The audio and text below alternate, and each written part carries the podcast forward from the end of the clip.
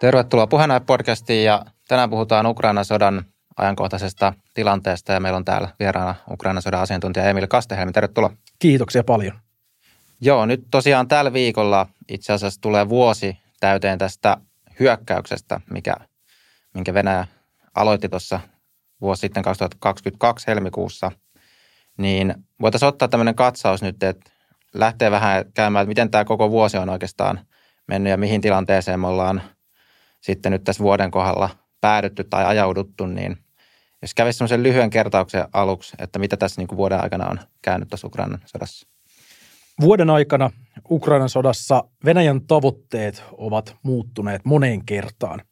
Eli äh, alussa Venäjä lähti tosiaan hyvin monesta eri suunnasta etenemään sangen kunnianhimoisillakin tavoitteilla. Joissain, joissa asioissa onnistuttiin – joissa asioissa epäonnistuttiin. Ähm, äh, alkuperäisesti niin tämä tavoite, äh, joka oli yhdistelmä huonoa tiedustelutietoa, huonoa suorituskykyä ja, ja vääränlaisia oletuksia, ähm, äh, epäonnistui etenkin tuolla pohjoisen suunnalla, mutta tota, sitten etelässä, etenkin Hersonin alueella, niin, niin äh, venäläisillähän meni – jopa niinkin hyvin, että tuskin itsekään olettivat saavansa ihan vastaavaa menestystä.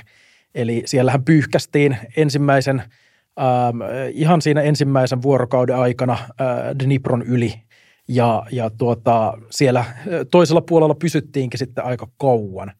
Ähm, Donbassin alueella tämä hyökkäys eteni siellä hitaasti, mutta varmasti – ja, ja toisaalta se onkin nyt sitten lähinnä ainoa paikka, missä aktiivisimmat taistelut on edelleen käynnissä. Eli, eli toisin sanoen Venäjä ei ole yrittänyt nyt tässä koko vuoden aikana avata oikeastaan mitään uusia suuntia tai reaktivoida aikaisempia hyökkäyssuuntia, vaan se on jatkuvasti pienentänyt näitä tavoitteitaan ja jurnuttaa nyt sitten hyvinkin samoissa paikoissa – enää ei puhuta kaupunkien haltuunotosta, nyt puhutaan ehkä siitä, että mikä kylä milloinkin on joko Ukrainan tai Venäjän hallussa. Kun teet näitä johtopäätöksiä tästä, että mitkä on Venäjän tavoitteet, niin katsoksen nimenomaan sitä, mitä nyt tapahtuu siellä rintamella, vai onko nämä jotain tavoitteita, mitä sitten Venäjä äänen lausuu, että kumpi on oikeastaan tämä, kun sä puhut, että Venäjän tavoitteet on muuttunut, niin onko ne, ne, ne mitä Venäjä sanoo ääneen vai mitä siellä – ikään kuin te, voi tehdä tulkintoja sen rintamatilanteen pohjalta? No siinä on äh, aika paljon tätä rintamatilanneanalyysiä. Se, mitä Venäjä itse ääneen sanoo, ei ole mun korviin ainakaan erityisen arvokasta, koska niillähän on jatkuvasti erilaisia narratiiveja, mutta teot puhuu vahvemmin kuin sanat. Et jos nyt katsotaan vaikka näitä syksyn tapahtumia, palataan sinne hieman taaksepäin, vaikka Hersonissa niin, tai, tai Harkovassa, niin – siellähän on puhuttu erinäisistä syistä, jonka takia nyt on sitten tehty tämmöisiä vetäytymisiä tai hyvän tahdon eleitä. Ähm, mutta tota, tosiasiassa vaikkapa Hersonin, Hersonin vetäytyminen siitä joen toiselle puolelle äh, päätyminen, niin sehän oli osoitus siitä, että Venäjä totesi, ettei sillä – ole kykyä enää jatkaa hyökkäysoperaatioita esimerkiksi Odessan tai äh, Krivrihin suuntaan tai Mikolaivin suuntaan. Eli tota, se, on, se on tavallaan tämmöiset isot muutokset rintamalinjoissa kertoo myös siitä, että mihin Venäjä itse uskoo ö, kykenevänsä. Toisaalta sitten taas vaikka Harkovassa, niin, niin ää, siinä myös huomasi sitten sen tilanteen, kun Venäjä ää, totesi, että tämä hyökkäys on nyt niin kuin johonkin pysäytettävä, että ihan loputtomasti ei voida kuitenkaan perääntyä siinä, kun oli, oli perännytty jo valtavasti. Eli tota, se, on, se on tavallaan nämä tavoitteiden muuttumiset, ne on, ne on rintamalinjoja. Tällä hetkellä tavoitteena ja painopisteenä on selkeästi Bahmut. Siellä taistelut on kaikista kiivaimmillaan. Joo, teillä on tämä karttapalvelu, mitä ylläpidätte tällä teidän porukalla ja sitten taas – sieltä voi, tai sieltä voi nähdä sen ajankohtaisen käytännössä niin kuin rintamalinjan. Ja sitten jos nyt ottaa sitten taas Ukrainan näkökulman, että aika monesti näissä itse asiassa, nyt kun itsekin mietin, että mitä tässä vuoden aikana on käyty näitä sodan tilanteita, niin aika paljon myös tulee tämä niin kuin Venäjän näkökulmat, koska Venäjä oli tämä aktiivinen ja aloitteellinen, joka teki tämän hyökkäyksen, niin sitten käydään just siitä näkökulmasta läpi, että miten ikään kuin Venäjän tavoitteet edistyy. Mutta nyt jos sitten miettii taas Ukrainan tavoitteita, niin teidänkin kartassa näkee, että siellä edelleen on tämä rintamalinja on siellä niin kuin Ukrainan maaperällä. Niin jos sä vähän pohtisit, että miten sitten taas Ukrainan näkökulmasta tämä vuosi on mennyt ja voiko puhua, että Ukraina on onnistunut niin kuin torjunnassa tai puolustussodan käynnissä? Joo, toi on oikeastaan erittäinkin hyvä kysymys. Voisi sanoa, että Ukraina on onnistunut puolustustaistelussa siis sinänsä erittäinkin hyvin, että se on onnistunut pysäyttämään Venäjän suurimmalla osalla alueista, mutta sitten toisaalta niillä alueilla, missä Venäjä etenee, niin Ukraina tekee siitä todella hidasta ja todella kallista. Eli kyllä tämä väistämättä oikeastaan mistä tahansa vinkkelistä tarkasteltuna – niin kuin katsotaankaan, niin Ukrainalla on kyllä tässä ihan selkeitä tämmöisiä mm, onnistumisia.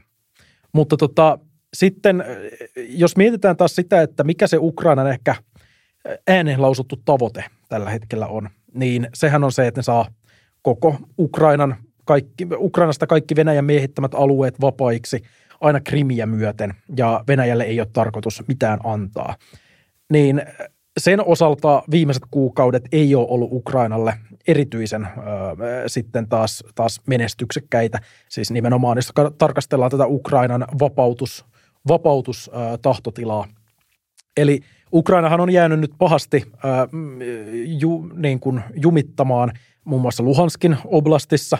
Ö, syksyllä me oletettiin, että muun muassa Vatoven kaupunki saattaisi – päätyä takaisin ukrainalaisille ja myös Kreminna, mutta tosiasiassa Venäjä on nyt pysäyttänyt ukrainalaiset sinne äh, kumpa, kummankin keskeisen kaupungin edustalle.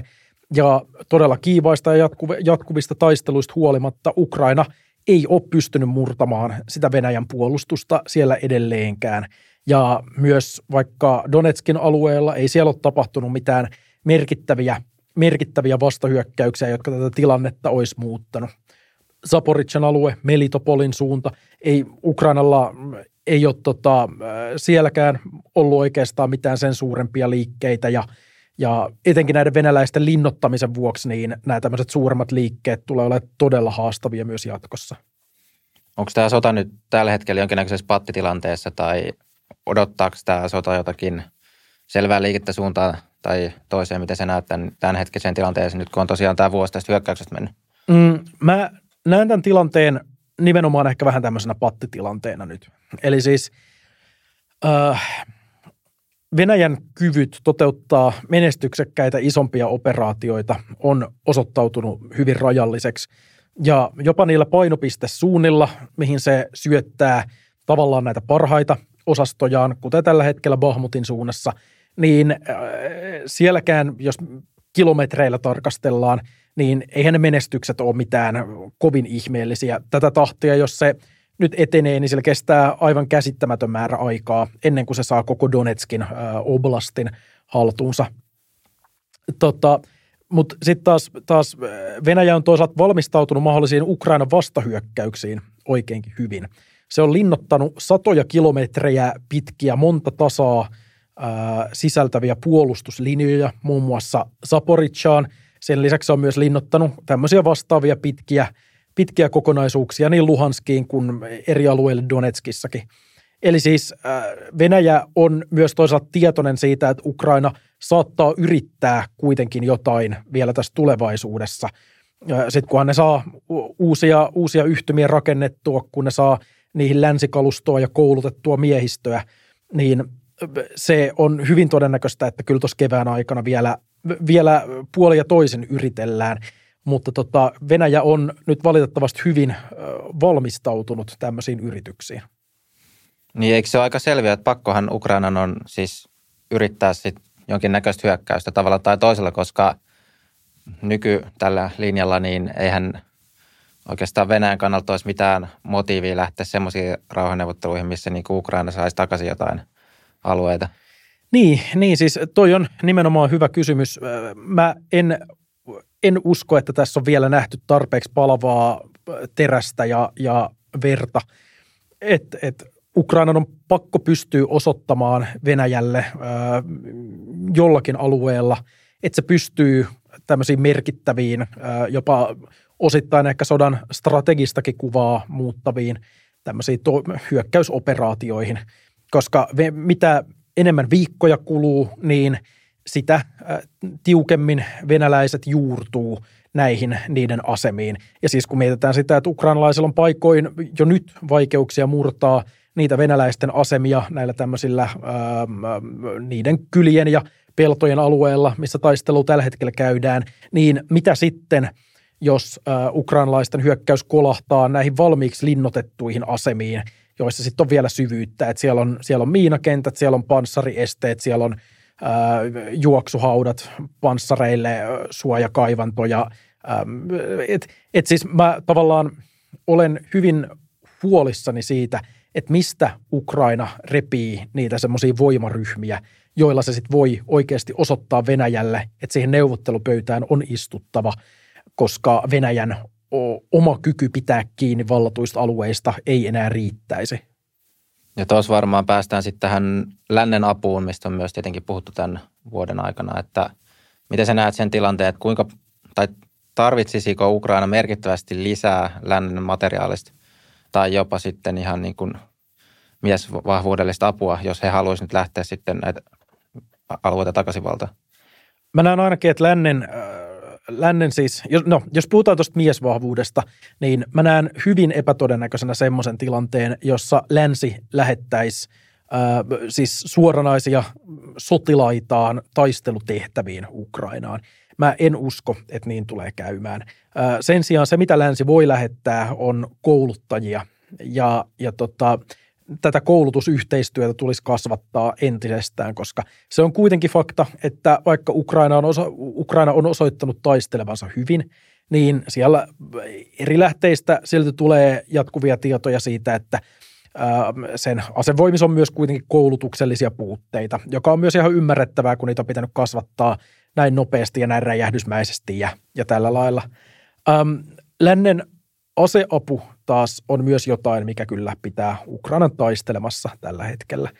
Ja sitä on oikeastaan pakko jatkaa, koska ei Ukrainalla ei ole kykyä ää, tuottaa itse esimerkiksi jatkuvasti ää, menetettyjen ää, panssirvaunujen tilalle uusia tai kaikkea sitä kalustoa, mitä, mitä tulee, niin ei, ei, ei ne pysty ne ei pysty sitä itse tuottamaan ja sitten etenkin kun vaikka puhutaan jostain – tosi korkean suorituskyvyn asejärjestelmistä, Patriot-ilmatorjunta järjestelmistä, niin eihän siinä siis, e, e, jos länsi ei niitä toimita, niin Ukraina ei tule niitä itse mitenkään vastaavia kehittämään. Eli siis kyllä, kyllä tämän lännen aseavulla on hyvin iso merkitys siis siinä, mitä tapahtuu etulinjassa, mutta myös siinä, että mitä, mitä tapahtuu selustassa ja miten vaikka Venäjän tämmöiset ohjusiskut tulee tehoamaan ukrainalaiseen yhteiskuntaan.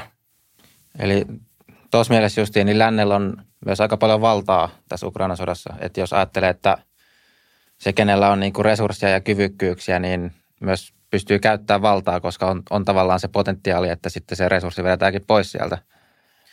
Joo, on. on. Ja todennäköisesti voisin kuvitella, että siellä taustalla onkin erinäisiä tämmöisiä ää, poliittisia tahtotiloja – ja tota, ne on ehkä asioita, jotka sitten tulee selvenemään kyllä vasta myöhemmin, että mitä mahdollisia ehtoja tai, tai tahtotiloja siellä on sitten kukin osapuoli ilmaissut. Mutta tota, mä oon ymmärtänyt kuitenkin sen, että esimerkiksi Yhdysvallat on aika järkähtämättömästi Ukrainan puolella myös tulevaisuudessa. Et tietysti myös länsivallat ymmärtää sen, että, että siinä eksistentiaalista kamppailua käyvä valtio, niin ei se pysty mitään kuuta taivaalta lupaamaan. Ja Ukrainassa on kuitenkin kanssa ne omat ongelmansa, jotka ei korjaannu sillä lailla sormia napsauttamalla. Mutta tämä on ehkä myös semmoinen mahdollisuus, jossa sitä Ukrainaa pystytään sitten länsimaalaistamaan helpommin kuin jossain muissa tilanteissa. Ja Ukrainalla on, on tahtotilaa muun muassa liittyä Euroopan unioniin, niin voi olla, että tämä apu sitten osaltaan toimii myös jonkinnäköisenä välineenä siihen, että Ukraina saa, Ukrainaa saadaan hieman nopeammin vaikka EU-kuntoon. Joo, no kyllä ton, ton ymmärtää, että Ukraina ja sitten taas, tai tämän niin sodan jälkeen, niin ukrainalaisten katseet, että kumpaan suuntaan nyt sitten ovat kääntyneet, niin varmasti suurella osalla niin kuin länteen. Toki Ukrainassakin on ne omat, tai siellä on just näitä Venäjä-mielisiä, varinkin silloin tota sodan alussa puhuttiin ehkä vielä enemmän kuin nyt, mutta just näitä alueita, jotka on sitten näitä, onko se nyt separi, separatistialueita? Joo, niin, niin kutsuttuja separatistialueita. Niin, tota. Mutta mut niissäkin siis täytyy ymmärtää, että et eihän se, se äh, niin sanottu separatismi, niin jos Venäjä ei olisi siellä todella aktiivisesti toiminut ja osallistunut ja masinoinut ja tuonut aseistusta ja jopa myös ihan omia joukkojaan sinne alueelle, niin tätä koko nykyistä äh, sotaahan ei olisi. Et kyllä se Itä-Ukrainassa on hyvin vahvasti nimenomaan tämä tämä separatismi äh, niin sanottu ollut siis juurikin Venäjä-lähtöistä. Ja se on sitten, Venäjä on sinne onnistunut nämä tavallaan sitten sodan siemenet ja kytevän äh, tavallaan konfliktin siemenet onnistunut kylvämään. Se kertoo ehkä osittain myös tämmöisestä venäläisestä toimintatavasta myös laajemmin ja ehkä laajemmin myös semmoisista uhista, mihin eri länsimaissakin on, on pakko varautua. Joo, no nyt on tässä ihan viimeisten muutaman viikon aikana tullut tämmöinen Venäjän suurhyökkäyskäsite ilmestynyt tähän keskusteluun ja tuossa kun kävi isoimmat uutislähteet läpi, niin sieltä ei oikein tämmöistä kovin selvää kuvaa saanut, että mistä tässä on kyse. Että siellä tuli vähän niin kuin sekä että näkemyksiä, että toisaalta arveltiin, että tämmöinen Venäjän mahdollinen suurhyökkäys olisi tulossa, mutta sitten taas niin kuin oikeastaan, että mitkä on ne merkit siitä, niin mikä sun näkemys nyt tässä kohtaa on, että onko Venäjä valmistelemassa tämmöistä suurhyökkäystä? Ähm, kaikista äh, niin kuin radikaaleimpien väitteiden mukaanhan suurhyökkäys on jo käynnissä ja ollut käynnissä jo tammikuusta lähtien ainakin. Ja tämä on vähän erikoinen narratiivi, joka on nyt sitten tarttunut tähän, tähän suomalaiseen lehdistöön.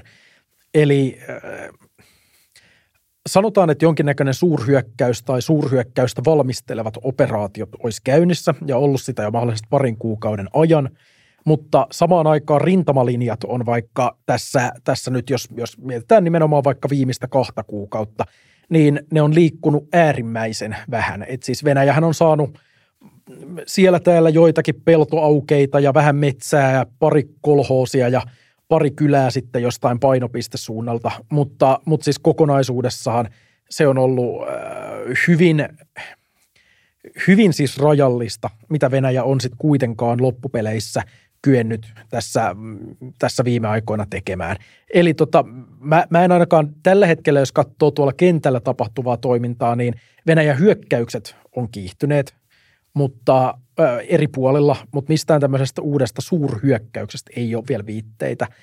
Valmisteleeko ne sitä, niin tota, sekään ei ole millään lailla täysin itsestään selvää, että siellä nyt olisi jotenkin jotain valtavia uusia joukkokeskittymiä, jotka olisi ihan kohta lähdössä jossain suunnassa rajan yli tai, tai paiskautumassa päin ukrainalaisten etulinjaa – niin ei tämmöisistäkään ole oikein väitteitä. Ja totuus on myös se, että Venäjällä on myös vaikeuksia koota jotain tämmöisiä uusia ryhmiä, mitä villeimmät väitteet on ollut jostain mistä liian tuhansista tankeista ja jotain tämmöisiä, niin ei, ei, ei, Venäjällä menee myös aika paljon kalustoa siihen, että se korvaa ylipäänsä niitä jo koko ajan uusia tappioita. Eli mä, mä pidän tätä suurhyökkäyskeskustelua jokseenkin omituisena.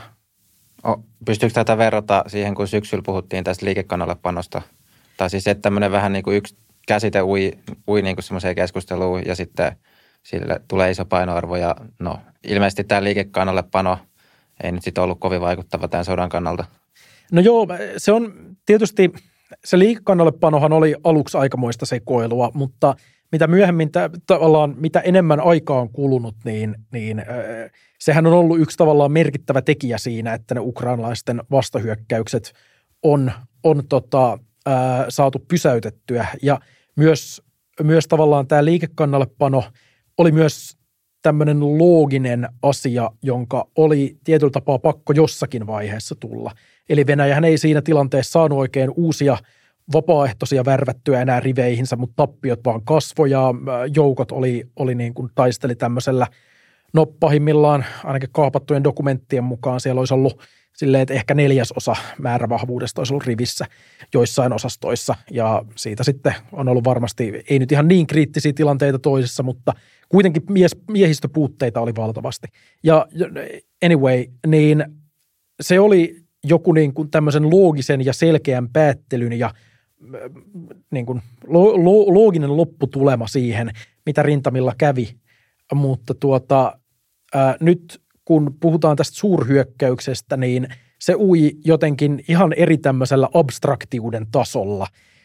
Eli, eli se, että mistä se tulee, mitä joukkoja siihen nyt tarkalleen ottaen on kasattu ja, ja mikä sen niin kuin, tavoitteet ja iskokyky on, niin välillä, siis että tässähän on nyt niin kuin viime viikkoina tai, tai jostain tuosta loppuvuodesta asti, niin milloin veikattu minkäkinlaista hyökkäysoperaatiota. Jotkut on ollut silleen, että se menee valko kautta Lviviin ja toiset on silleen, että se on nyt alkanut jossain siellä Kreminnan länsipuolella ja kolmannet sanoo, että äh, Saporitsassa. Ja, et siis, tässä ollaan vielä on tavallaan todella paljon tämmöistä epämääräistä tietoa, jolle, jolle ei ole kuitenkaan löytynyt oikein tämmöisiä selkeitä perusteita.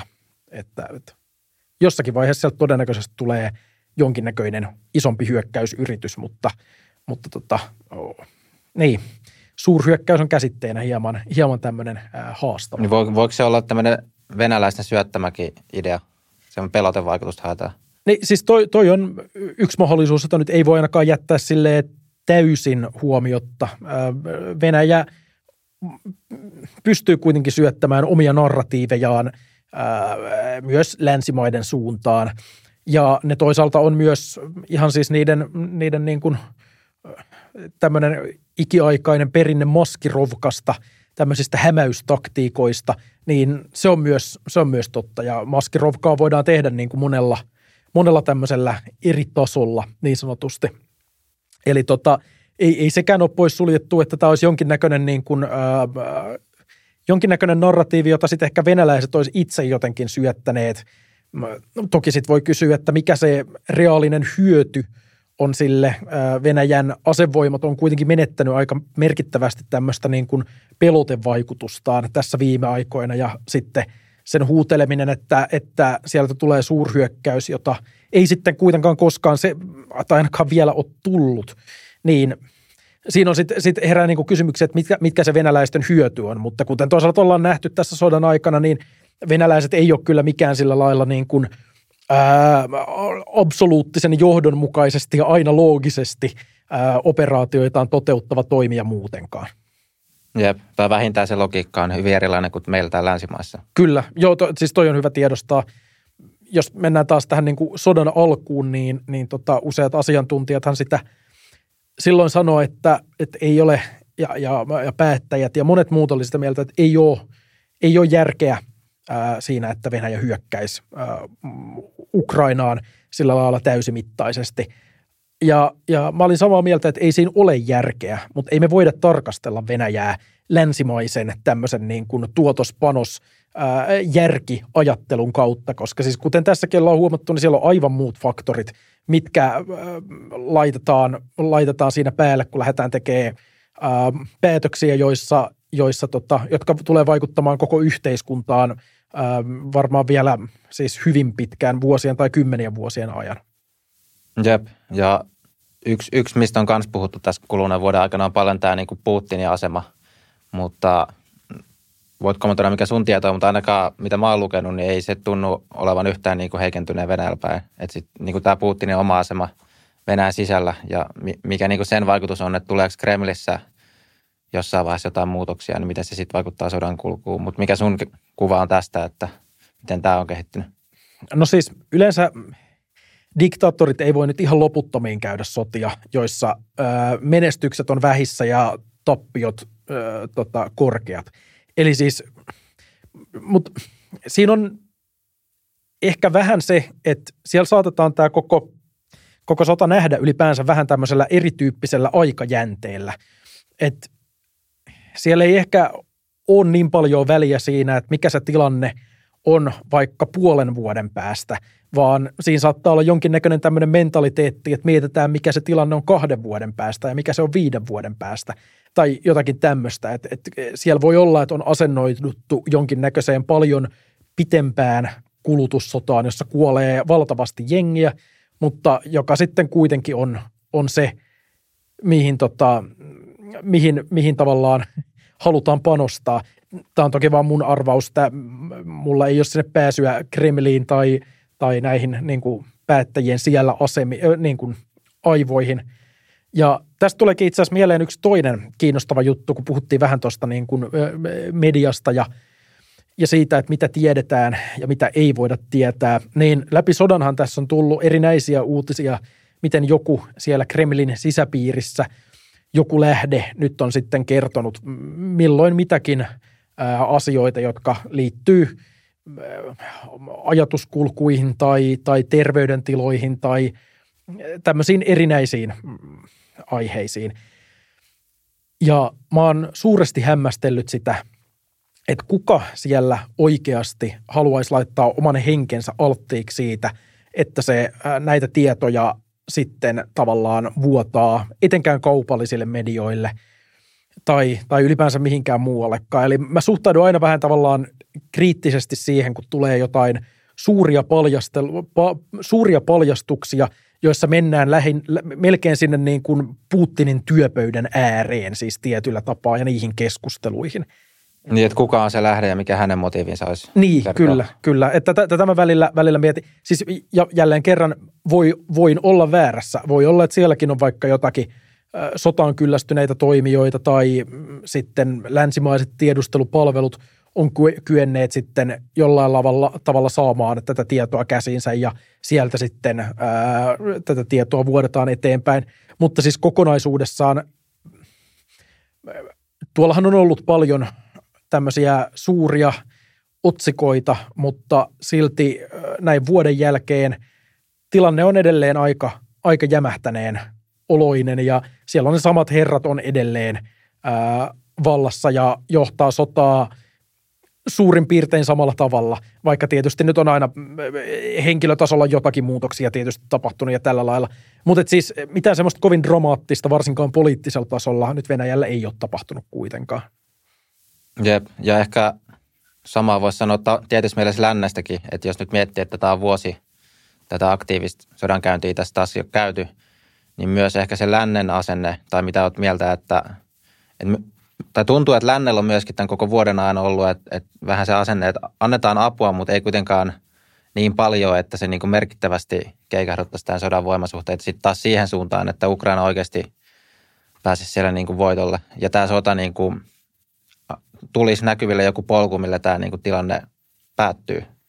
Joo, tuossa on monta, monta asiaa. Siis tämä tiettyjen länsimaiden äh, nihkeily koko sodan alusta alkaen on yksi semmoinen asia, joka on varmasti ää, äh, tätä tämmöistä sotaa siis omalta osaltaan pidentänyt ja pidentää.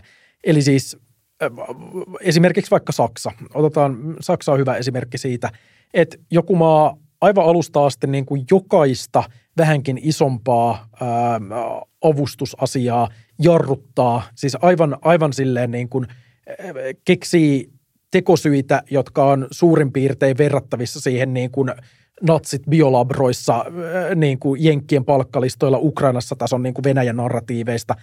Että tota, että siis nämä Saksan aina, aina mitä ne on pelännyt, että tämä eskaloi nyt sotaa jollakin hirvittävällä tavalla, tämä on joku punainen viiva, jota ei saa ylittää ja Putin reagoi ja bla bla bla ja Scholz äh, selittää, niin, niin tuota, mikään turvallisuusanalyysi – mitä Saksa on tehnyt, tai tietyissä tapauksissa mitä Yhdysvallatkaan on tehnyt siitä, että miten Venäjä tulisi jotenkin eskaloimaan, jos jotakin tiettyä asejärjestelmää viedään Ukrainaan. Niin mikäänhän siitä ei ole pitänyt paikkaansa.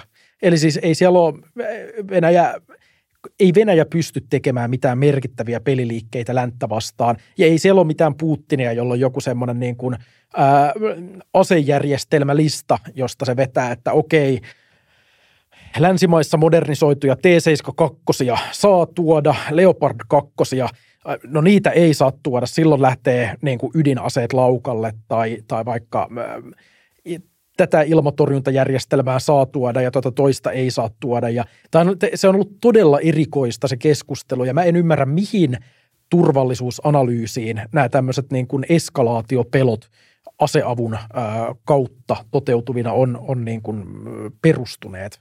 Et se on hyvin erikoista. Onko siis nähnyt ihan, tai näkynyt ihan semmoista, että kyllähän siitä on viety näitä joitain aseita, niin että oltaisiin alkuun just sanottu, että just ei voida viedä, mutta sitten kun ollaan viety, niin ei ole käynyt mitään. Joo, joo, siis taistelupanssarivaunut on ollut yksi, äh, sitten rynnäkköpanssarivaunut on ollut yksi äh, tyyliin Patriot ilmatorjunta, äh, tota, ohjusjärjestelmät ja siis milloin mitäkin. Et siis näit, näitähän on ollut jatkuvasti erilaisia ää, ja minkä kantaman ammustarvikkeita esimerkiksi on sinne annettu. Ää, sekin on ollut tietysti yksi semmoinen, semmoinen tappelun, tappelun aihe, mutta tota, ää, ei, ei Venäjä ole tehnyt mitään koskaan, koska Venäjällä ei ole kykyä. Ei, siis nythän me nähdään, nähdään että Venäjän armeija ää, jumittaa ihan hirvittävällä tavalla tilanteessa, jossa länsi ja, ja NATO dumppaa Ukrainaan semmoista niin kuin varastoissa ehkä jossain määrin ylimääräisenä lojuvaa tavaraa ja sitten rahaa ja, ja näin. Et Venäjähän, Venäjä kohtaa vaan niin kuin – Naton aseistusta ilman edes Naton sotilaita, ja se lopputulos on tämä, niin mikä se lopputulos sitten olisikaan, mikäli Venäjä joutuisi oikeasti sotilaalliseen konfliktiin napit vastakkain NATOa vasten, niin e, e, mä en ymmärrä, että miten se voisi siitä ainakaan selvitä paremmin. Ja kyllähän siellä Venäjältä tiedetään myös. Ei ne, ei ne niin kuin elättele jotain toiveita, varsinkaan Ukrainan kokemusten jälkeen siitä, että he olisivat joku kaikki voipa sotilaallinen voima, joka rullauttaa tuosta puoli Eurooppaa kuukaudessa, vaan siis kyllä uskon, että siellä ainakin tiettyjen sotilastoimijoiden mielissä on täytynyt syntyä jonkinnäköistä semmoista nöyryyttä, vaikka sitä ei tulla ikinä, ää, ikinä länsimaille osoittamaankaan. Tuossa tulee just mieleen se, että, että onko sitten tämä nykytilanne myös Venäjälle semmoinen, mikä on heille ihan ok. Et, et, et koska sitten taas miettiä, että no, jos tämä olisi joku semmoinen heille katastrofaalisen huono tilanne, niin miksi ei sitten laitettaisi enemmän niin kuin loppujakin paukkuja, mitä sieltä vielä sitten voi mahdollisesti löytyä?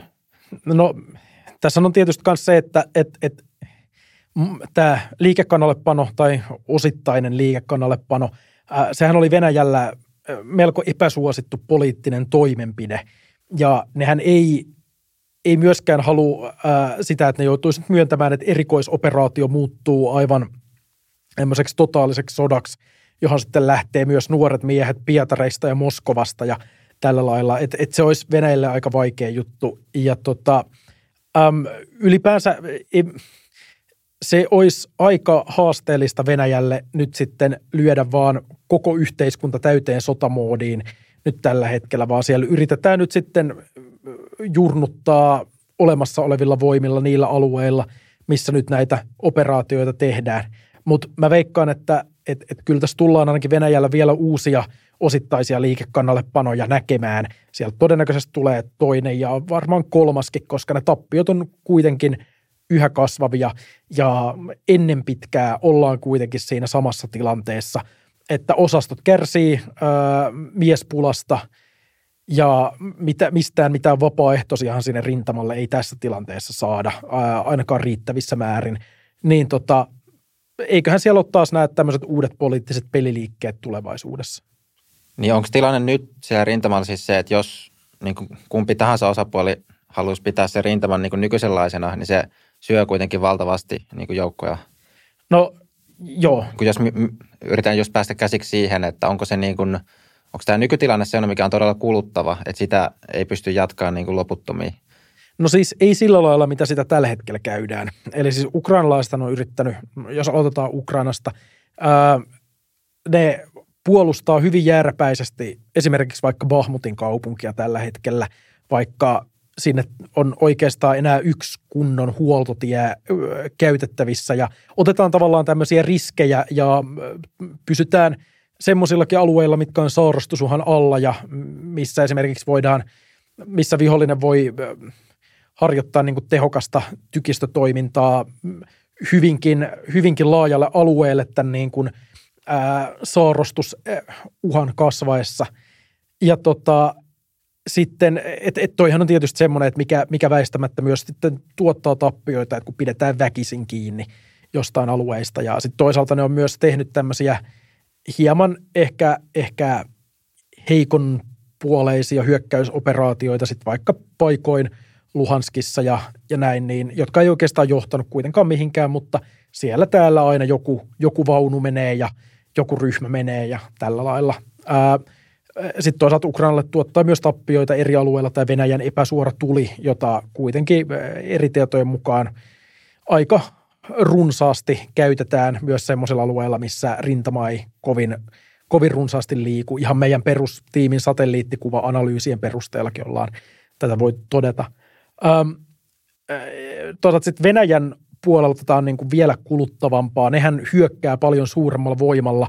Malliesimerkki on vaikka Vuhledar tästä ää, siitä, että minkä takia sotilaita kuluu, mutta mitään ei tapahdu. Eli siis siellä oli tämmöinen tilanne, jossa ukrainalaiset oli kylvännyt pellot täyteen miinoja, ää, siis niin kuin, noita telamiinoja. Ja sitten venäläiset on siellä hiljalleen pyrkineet etenemään, mutta, mutta tota, siellä, siellä on siis käytännössä tämmöinen panssarivaunu ja hautausmaa tällä hetkellä kauniisti ilmaistuna. Et, et siellä vaunut ää, ei voi vapaasti liikkua tai levittäytyä, ne sumputtaa ja sitten ihan vieri viereen räjähtelee. Sitten vaunujen miehistö pakenee ja hyökkäävät osastot siinä hajautuu lähimpään metsäkaistaleeseen, johon Ukraina ampuu sitten epäsuoraa tulta päälle – ja sitten on kuollut miehiä ja tuhoutunut vaunuja kaikki saman, samojen muutamien peltoaukeiden ympärillä, mutta mitään ää, oikeeta ei ole kuitenkaan tapahtunut siis siinä mielessä, että rintama liikkuisi mihinkään suuntaan. Eli siis e, nämä tämmöiset täysin mielettömät ää, hyökkäysoperaatiot, joille ei ole niin kuin välttämättä mitään kunnon edellytyksiäkään onnistua, niin kun niitä vaan väkisin toteutetaan vaikka sitten suoraan miinakenttää päin, paikkaan jos tiedetään, että vaunu ei tästä pääse etenemään räjähtämättä, niin tota, silti niitä vaan tehdään. Onko noista ihan kuvamateriaalikin? On, kyllä, siis kirjaimellisesti. Ku, kummalta puolelta se tulee? Ö, Ukraina kuvaa, kuvaa droneilla sitä, kun venäläisvaunut, tota, ja tätä on niin kuin vähän enemmänkin. Et siellä on siis kirjaimellisesti voi olla niin, että siinä on vaikka yksi venäläisvaun räjähtänyt – Ukra- äh, sitten toinen, tämä, sieltä tulee vaunujen osasto, yritetään siitä räjähtäneen vier, vaunun vierestä oikealta, räjähdetään siihen, yritetään vasemmalta, räjähdetään siihen. Ja sitten sit siinä on vaikka yksi vaunu, joka sitten räjähtää vielä johonkin. Ja, ja, ja siis se on, se on tavallaan, että jos joku selittäisi mulle sitä kuvamateriaalia – ilman, että mä olisin nähnyt, tai että jos mä en jotenkin niin kuin tietäisi, minkälaisella mentaliteetilla venäläiset paikoin sotii Ukrainassa, niin mä ehkä pitäisin tätä semmoisena, että tämä ei ole totta, että tämä on vaan nyt tämmöinen niin kuin, ää, tä, tämmöisiä tornareita nyt tietysti, mutta sitten kun sen näkee oikeasti, että näin siellä tapahtuu, niin ei, siinä, kuten mä olen sitä julkisuudessakin kommentoinut, niin kaikkia niitä asioita ei voi järjellä selittää, mitä siellä nähdään. Tule, tuleeko mieleen välillä, että, on, että onko nämä niin kuin just jotain pilakuvia tai pilavideoita vai, vai niin kuin? Siis ky- kyllä siis Kyllähän sinänsä... varmaan joudutte useammasta lähteestä aina kuitenkin varmistaa just tuommoiset. Joo, joo, kyllä joudutaan, mutta tota, ää, mut, mut toisaalta se toiminta osittain kohtaa myös semmoisen materiaalin kanssa, mitä on myös muualta rintamilta – sitten tullut. Ää, ja, ja, ja ylipäänsä jo siis se, että joku kuluttaisi aikaa tämmöisen vaikka drone-videon väärentämiseen, niin se olisi, pitäisin sitä jokseenkin yllättävänä. Ja, niitä, ja, ja tuota, sitten kun välillä siellä myös niitä vaunuja ihan saatetaan jalkautua kuvaamaan sieltä maan, maan tasaltakin, niin tota, kyllä siinä, kyllä se on ihan, ihan faktahomma. Ei, ei, se, ei se ole mitään ää, niin kuin – Ukrainan jotenkin tämmöistä valheellista propagandaa. Ja semmoisen tekeminen olisi myös hyödytöntä, koska siitä jäisi todella nopeasti kiinni, kun sitä sitten lähdettäisiin tarkastelemaan ää, oikeasti kunnalla eri lähteiden avulla. Aivan. Mutta tosiaan rintamatilanne on semmoinen, että tämä kuluttaa vahvasti niin kuin molempaa puolta, etenkin Venäjää. Joo, kyllä, kyllä. Et se, et, mä ehkä näen vähän semmoisena, että kummallakaan osapuolella ei ole semmoisia selkeitä pelimerkkejä – siitä, että saataisiin toisesta selkeä niskalenkki ja avattua sitten peli jossain suunnassa semmoisella oikein, oikein niin kuin, niin kuin leveällä ja merkittävällä hyökkäyksellä. Eli nyt vaikka Venäjä todennäköisesti tulee vaikka saamaan Bahmutin kaupungin tässä tulevien viikkojen tai kuukausien aikana, niin siinä sitten väistämättä siinä takana on sitten jälleen uusia peltoja ja uusia kyliä ja uusia kaupunkeja, joissa mennään ihan yhtä hitaasti.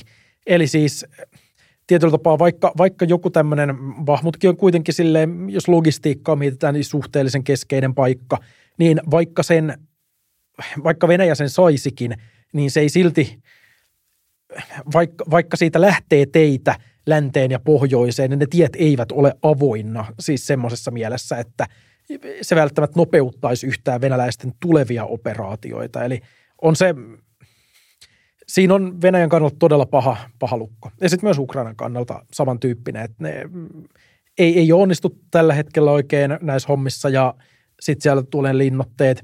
Odotetaan nyt ainakin toi kevääseen ja alkukesään, katsotaan miten Ukraina saa tämän länsikalustolla ja muulla, että et saadaanko sieltä nyt sitten jotakin tämmöisiä ää, voimaryhmiä, jotka kykenee murtamaan venäläisten puolustusta ja, ja – savustamaan ää, linnoittautuneet venäläiset pois asemistaan. Mä en sano, että se on mahdotonta, mutta, mutta se ei ole helppoa. Joo, mutta to, tosiaan Kremlikään ei voi nyt sitä ajatella tätä sillä että jätetään toi nytten, tai jätet, otetaan jotenkin fokusta pois tuosta Ukrainan tilanteesta. Että jos, jos sieltä vedetään niin kuin pintakaasulle, niin sitten sit tavallaan se tilanne taas äkkiä muuttuu siihen, että Ukraina alkaa saamaan niitä alueita. Että tavallaan tämä – tämä on niin semmoinen iso kysymys Kremlille, mihin joudutaan koko ajan kiinnittää paljon huomiota ja resursseja. On, on jo, kyllä. Että, että, koska siis äh, väistämättä, vaikka Venäjä nyt ei toteuttaiskaan näitä tämmöisiä täysin mielettömiä hyökkäyksiä eri, eri alueilla, niin, niin tota, kyllä siellä silti miestä kaatuu ja Venäjän pitää jostain löytää sinne kuitenkin jatkuvasti lisää, lisää joukkoja ja lisää kalustoa ja – lisää ampumatarvikkeita. Eli kyllä se on siis semmoinen syöveri, joka tulee kaikissa tapauksissa syömään ää, Venäjän tätä niin kuin tämmöistä ää, miesmäärää ja tuotannollista kapasiteettia ja rahaa valtavasti, riippumatta oikeastaan siitä, mitä Venäjä tekee. Et sit, sit jos, et, et sen, sen lopputulemahan on oikeastaan vain jonkinnäköinen rauha tai sit se, että Venäjä oikeasti vetäytyy nyt sitten niiltä alueiltaan ja pystyy jotenkin paketoimaan kansalleen sen siinä, että tästä ei nyt valitettavasti ollut voittoa saavutettavissa. Jep, tuo on kyllä, tai nyt tällä hetkellä niin kuin ei hirveästi kuulu mun mielestä semmoisia kovin kirkkaita näkemyksiä siitäkään, että mikä se sitten, se, että just se lopputulema tai missä vaiheessa voitaisiin ehkä mennä rauhanneuvotteluihin, koska jossakin vaiheessa ne on sitten edessä. Et. On. Niin, Mm. Että just tuo pattitilanne, mistä alussa puhuttiin, niin, niin tässä vaiheessa tuntuu, että niin kuin pöydällä ei ole semmoista hirveän ehkä selkeää vaihtoehtoa, että miten tämä tulee, tulee niin kuin jatkumaan ja päättymään. Ei, ei, ei olekaan. Ja ylipäänsä se, että, että oikeasti Ukrainallakin riittäisi hyyki aina jonnekin sinne Kershensalmen sillalle asti Krimillä, niin mä väitän, että tiettyjä asioita voidaan vielä saavuttaa niin kuin sotilaallisesti, mutta jossakin vaiheessa on myös mahdollista, että pitää ottaa ne poliittiset työkalut käyttöön. Ja, ja tota, mä henkilökohtaisesti siis tietysti toivon, että Ukraina saa joka ikisen neliömetrin maata takaisin, mitä Venäjä ää, sieltä miehittää, mutta mutta mut just se, että munkin on hieman vaikea nähdä, että miten se käytännössä tehdään, etenkin kun ei lännelläkään ole mitään koherenttia suunnitelmaa siitä, että kun tapa, toteutetaan nämä askeleet, niin, niin sitten Ukraina voittaa. Eli siis länsihän on myös tietyllä tapaa pitkin sotaa ollut äh, jossakin määrin reaktiivisessa tilassa. Eli samaan aikaan niin kun ostetaan Venäjältä se narratiivi siitä, että, että jotakin pahaa tapahtuu, jos Ukrainaa autetaan tavoilla X, Y, Z – ja sitten tietyllä tapaa niin kun hiljalleen mennään eteenpäin, keksitään, että niin joo, ehkä näitä taistelupanssarivaunuja voisi nyt sittenkin lähettää ja niin joo, Ukraina tarvii sitä ja tätä, mutta en, missään ei tunnu olevan semmoista ihan niin kuin täydellistä siis sotasuunnitelmaa kaiken kalustoavun ja muun, muun materiaalin osalta, jolla Ukraina oikeasti pystyisi sitten kaikki alueensa vapauttamaan. Eli, eli länsi on yhtenäinen, mutta mä väitän, että sillä on heikommissa kantimissa ne suunnitelmat, kun ehkä julkisuudessa puhutaankaan. Mm, ja toi, toi on ehkä vähän just ristiriidassa sen kanssa, mitä, mikä on, mitä just kaikki länsimaat tykkää sanoa ääneen ja on tavallaan voi hyvin perustella, että on nimenomaan moraalisesti oikein. Eli tämä ukrainalaisten suvereniteetti ja itsemääräämisoikeus siihen omaan valtioon. Ja varmaan jos ukrainalaisilta kysytään, niin he haluaisivat niin viimeisen tota, neljä metriä asti taistella siitä omasta maasta. Mutta sitten just sitten tämä niin realistinen näkökulma, että kun siihen tarvitaan tätä lännen materiaaliapua, niin sitten se, että ku, kuinka pitkälle länsi on valmista apua sinne antamaan ja kuinka, niin kuin missä vaiheessa tulee sitten vaan se raja vastaan, että rauhanneuvottelupöytää täytyy mennä, niin tota varmaan kyllä kaikki päättäjät miettii tällä hetkellä. Että... Miettii kyllä, ja sitten mitä enemmän näitä tämmöisiä jossakin määrin reaktiivisia askeleita on otettu, niin, niin silloin aina tyhjennetään se niin kuin pajatso sen uuden askeleen takana olevista helpoista ratkaisuista, niin kuin, mm, kun puhutaan aseavusta. Eli siis, eli, eli tota, nyt kun vaikka mennään, mennään kesään, niin siellä on sitten lännestä jo aika paljon lähtenyt semmoista helposti irrotettavaa tavaraa. Ja vaikka taistelupanssarivaunuja, niin, niin tuota, ei lännelläkään ole mitään kykyä yhtäkkiä tuottaa sitten yhä uusia – ää, niin kuin aina pataljoona kerrallaan vaikka parin viikon sisällä niin kuin uusia vaunuja sinne. Eli siis kyllä, tota, kyllä siellä ihan oikeasti tulee ne rajat varsinkin Euroopassa vastaan. Yhdysvallat on hieman toinen asia. Yhdysvallat todennäköisesti jatkaa kyllä Ukrainan tukemista ää, ää, vielä pitkälle, ja sitä kalustoa löytyy myös varastoista – aivan erilaisella tavalla kuin Euroopan valtioilta.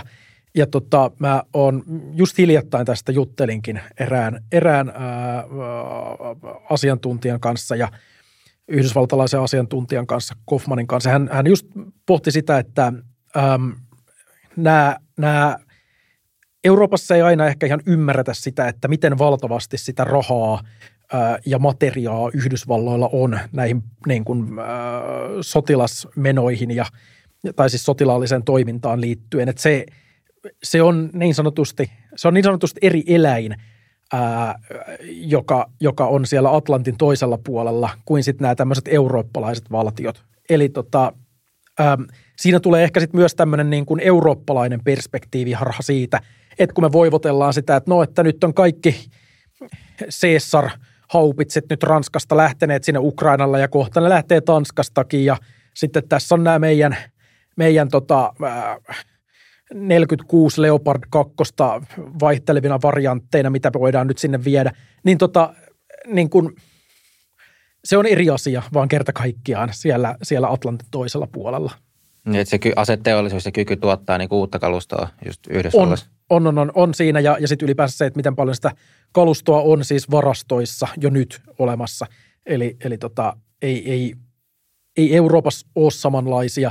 Ja jos katsoo jotain Euroopan siis näitä niin kuin suurimpia maitakin, niin, niin no Saksa on siitä hyvä esimerkki. Että siellähän siis Bundeswehr on aivan täydellisessä alennustilassa. Siis täysin häpeällisessä kunnossa.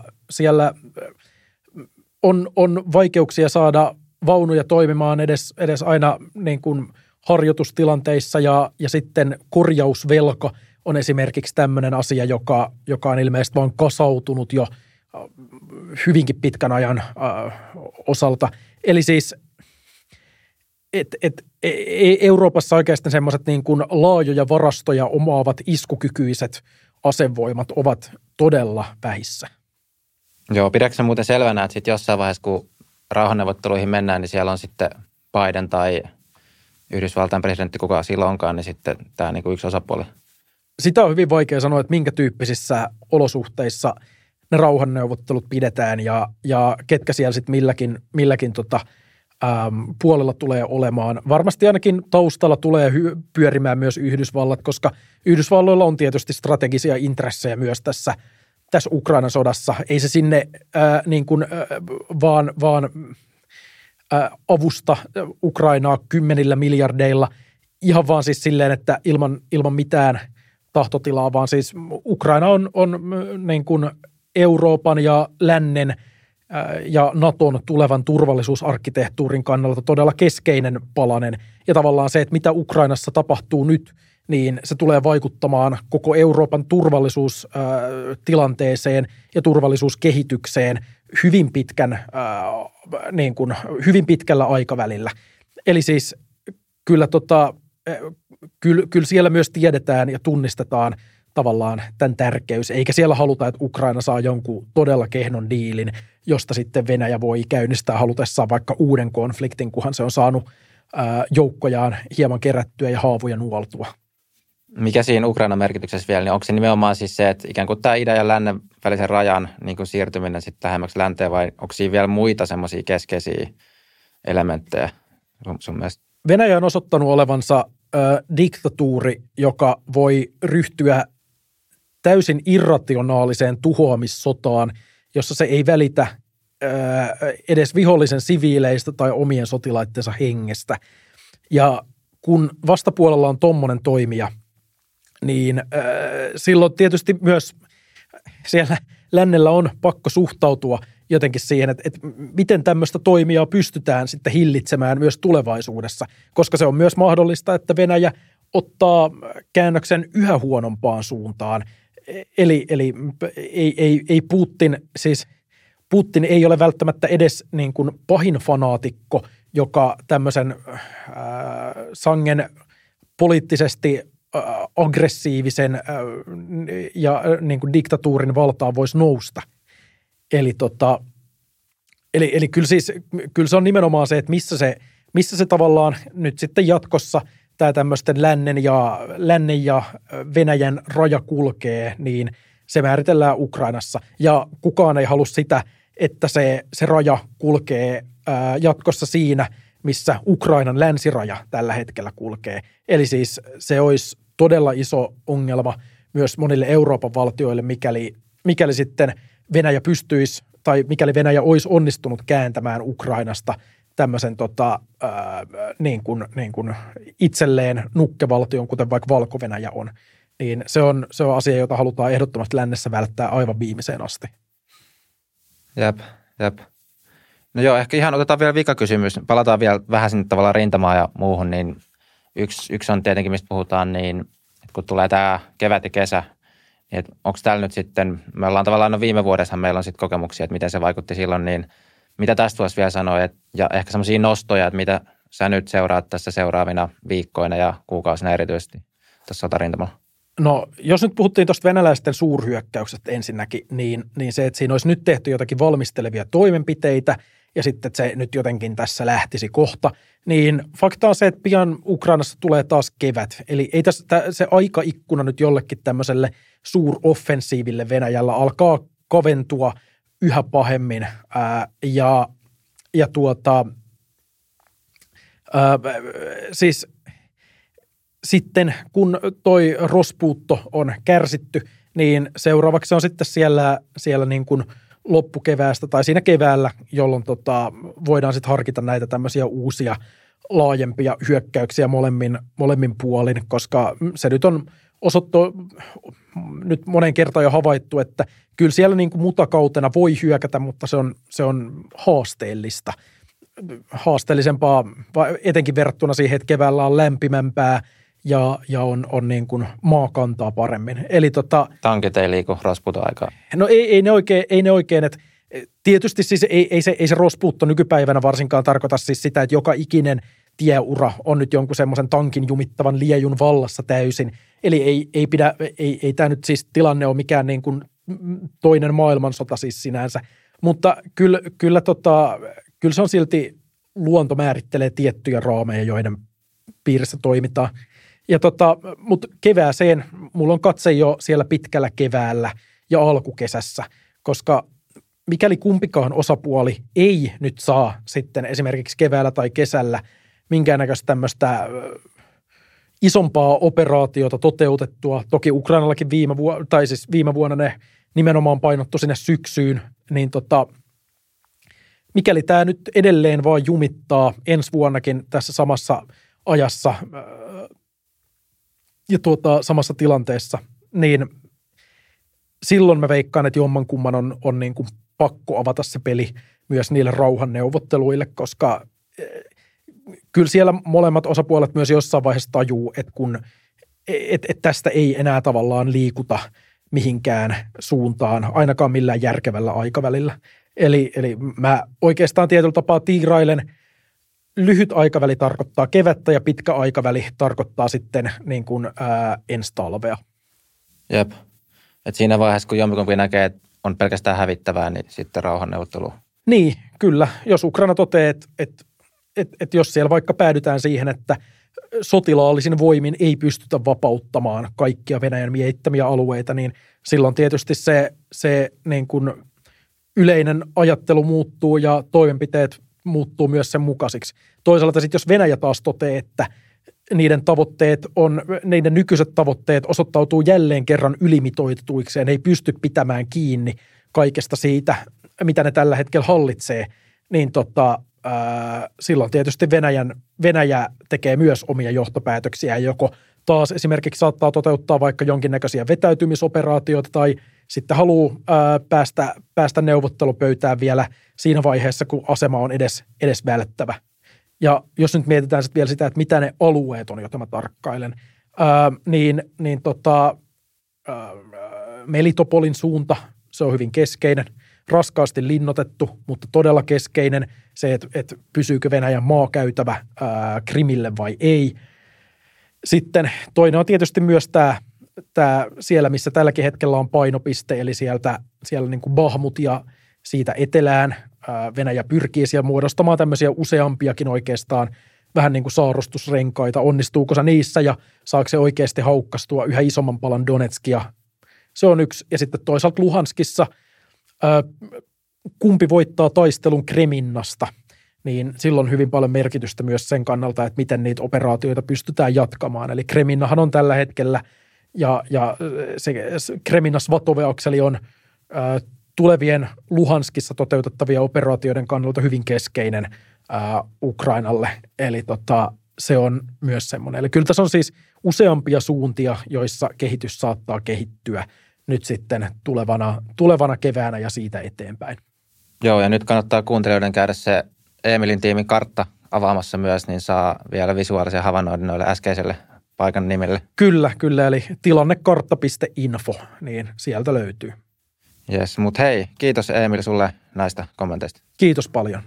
Ja kiitos katselijoille ja kuuntelijoille ja pankaa taas kommentteja, että mitä ajatuksia heräsi ja me nähdään seuraavissa jaksoissa. Moi moi!